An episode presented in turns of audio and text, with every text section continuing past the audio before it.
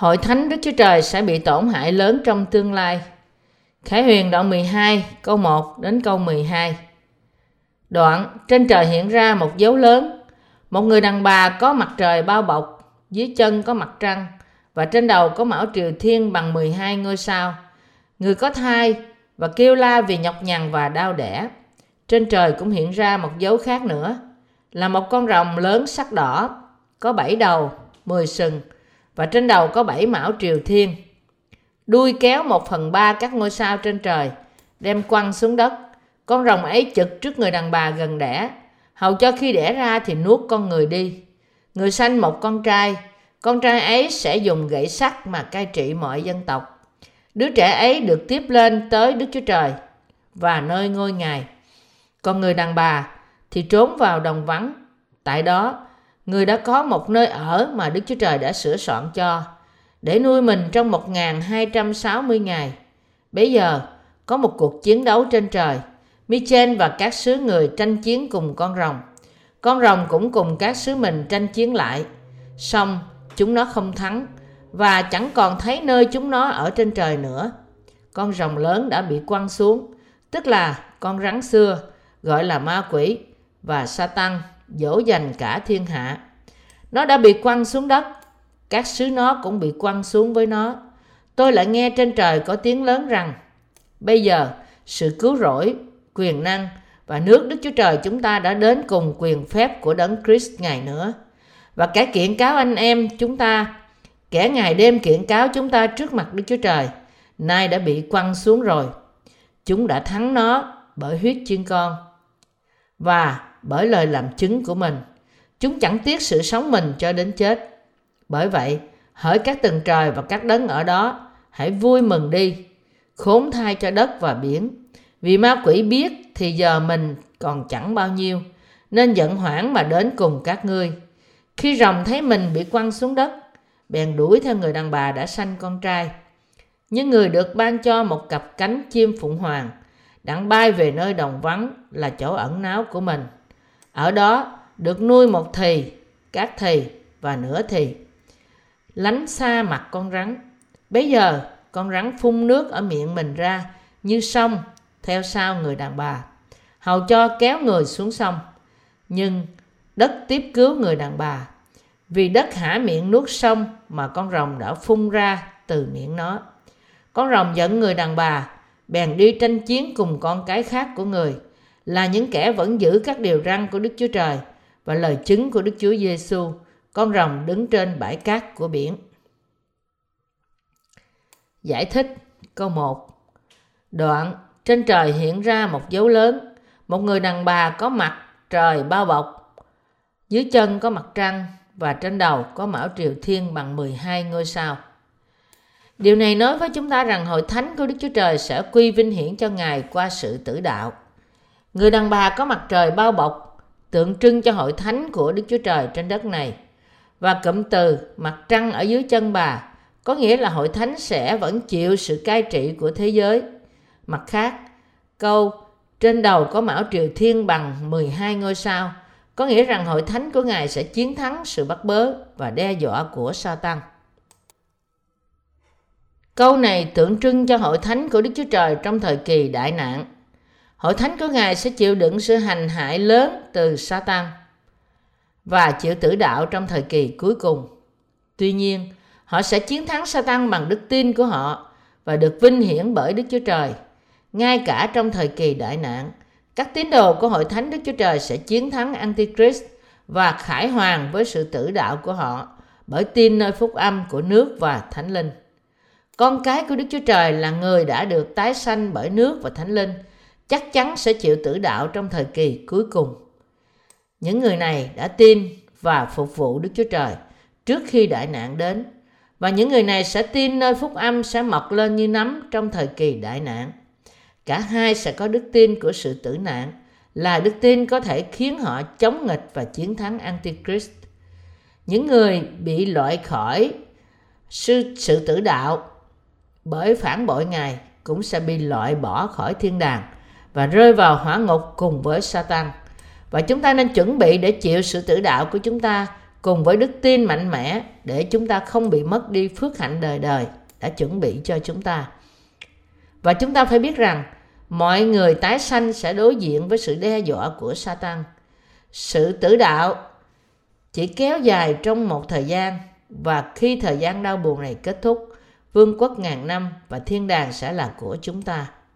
Như thế, chúng ta phải sống trong thời kỳ hiện đại, hiểu biết rằng khi thời kỳ cuối cùng đến, chúng ta sẽ chịu tử đạo bởi đức tin và qua đức thánh linh.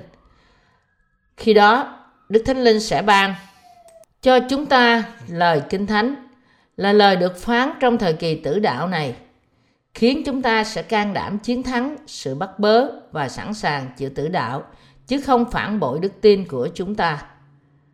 Ngay cả trong giữa đại nạn đáng sợ hội thánh đức chúa trời vẫn sẽ chống nghịch lại Satan và chiến thắng hắn bằng cách chịu tử đạo.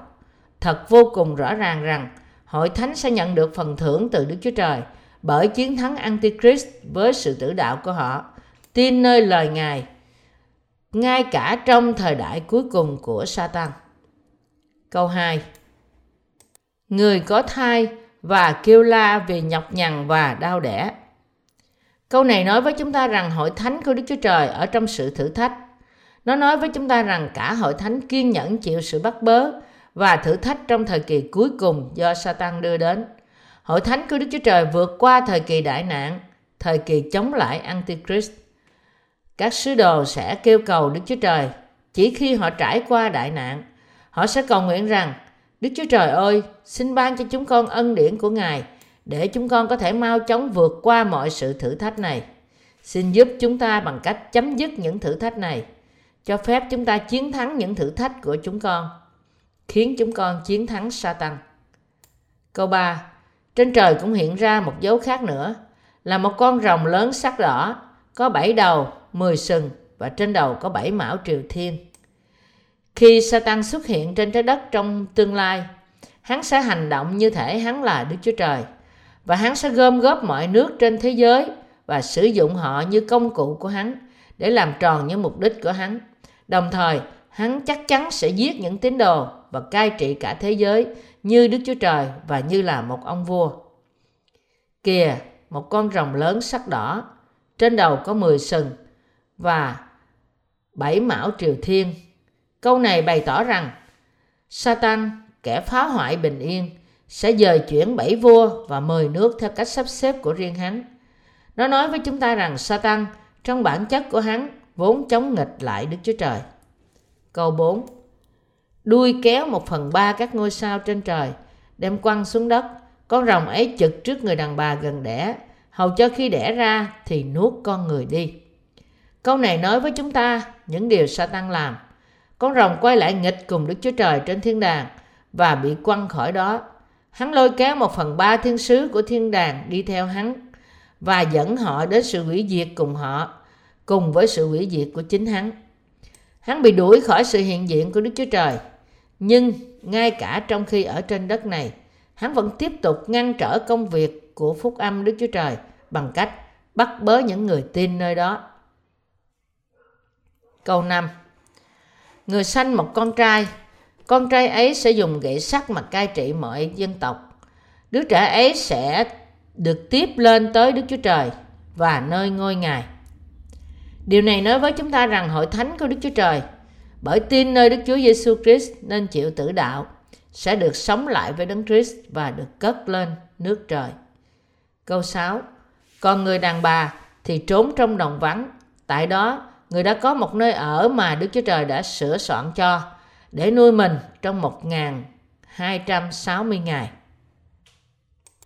Câu này nói với chúng ta rằng Đức Chúa Trời sẽ nuôi dân sự của Ngài trong 3 năm rưỡi trên thế gian này – Hội thánh của Đức Chúa Trời sẽ được nuôi dưỡng và bảo vệ bởi Đức Chúa Trời trong 1260 ngày trước khi toàn bộ đại nạn xảy đến. Và khi thời gian đến, họ sẽ chống nghịch lại Antichrist và chịu tử đạo. Câu 7 và câu 8 Bây giờ có một cuộc chiến đấu trên trời. Michel và các sứ người tranh chiến cùng con rồng. Con rồng cũng cùng các sứ mình tranh chiến lại. Xong, chúng nó không thắng và chẳng còn thấy nơi chúng nó ở trên trời nữa. Điều này tượng trưng cho Satan hoàn toàn bị đuổi khỏi thiên đàng. Trước khi đến trong thế gian này, Satan đã bị đuổi khỏi thiên đàng hoàn toàn. Ma quỷ sẽ không còn ở thiên đàng nữa. Satan, kẻ bị kẻ có quyền trên toàn không trung, hiện nay đang ngồi trên cả không trung lẫn mặt đất và cai trị chúng. Vì hắn bị đuổi hẳn khỏi thiên đàng, nên trên đất này hắn sẽ bắt bớ các tín đồ càng hơn khi thời kỳ cuối cùng đến.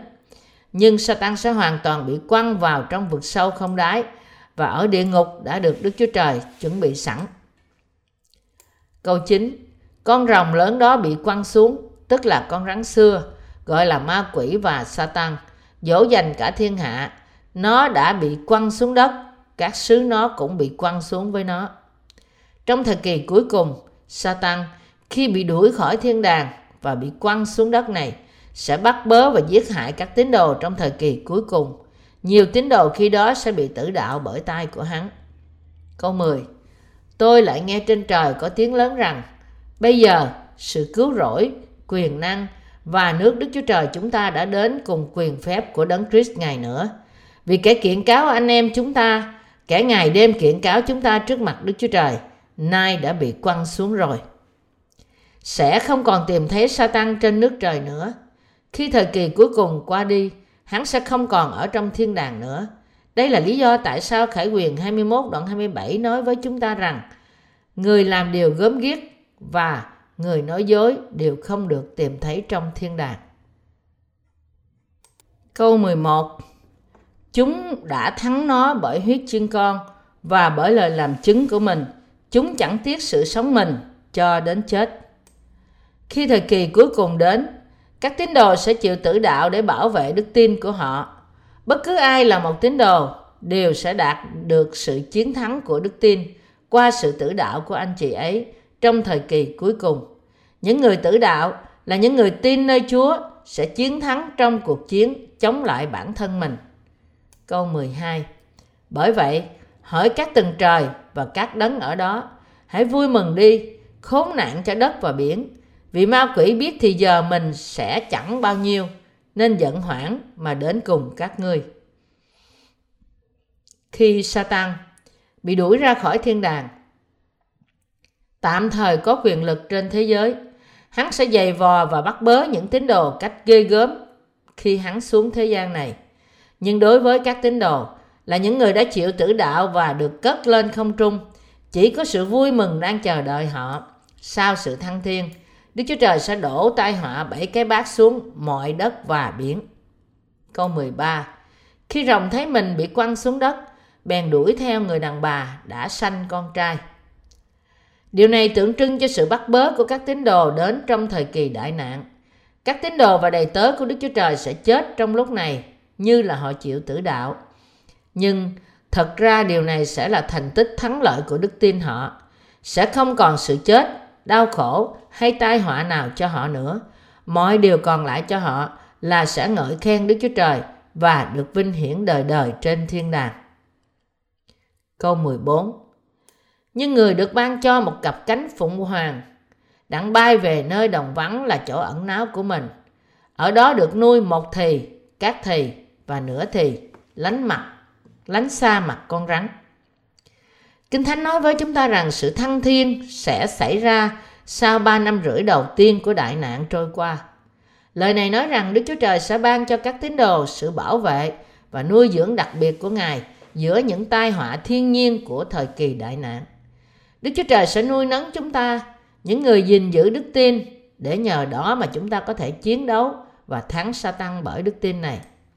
Hiện nay, chúng ta đang sống vì phúc âm nước và thánh linh – Chúng ta được nuôi dưỡng và giảng dạy phúc âm này. Thậm chí, cho đến khi những tai họa của bảy ấm loa đổ xuống thế gian này, chúng ta cũng sẽ tiếp tục sống đời sống giảng dạy phúc âm. Tại sao? Bởi vì nếu chúng ta không giảng dạy phúc âm này cho đến thời điểm cuối cùng của sự tử đạo chúng ta, thì nhiều linh hồn sẽ bị hư mất nơi hỏa ngục. Ngay lúc này, không còn lúc nào khác.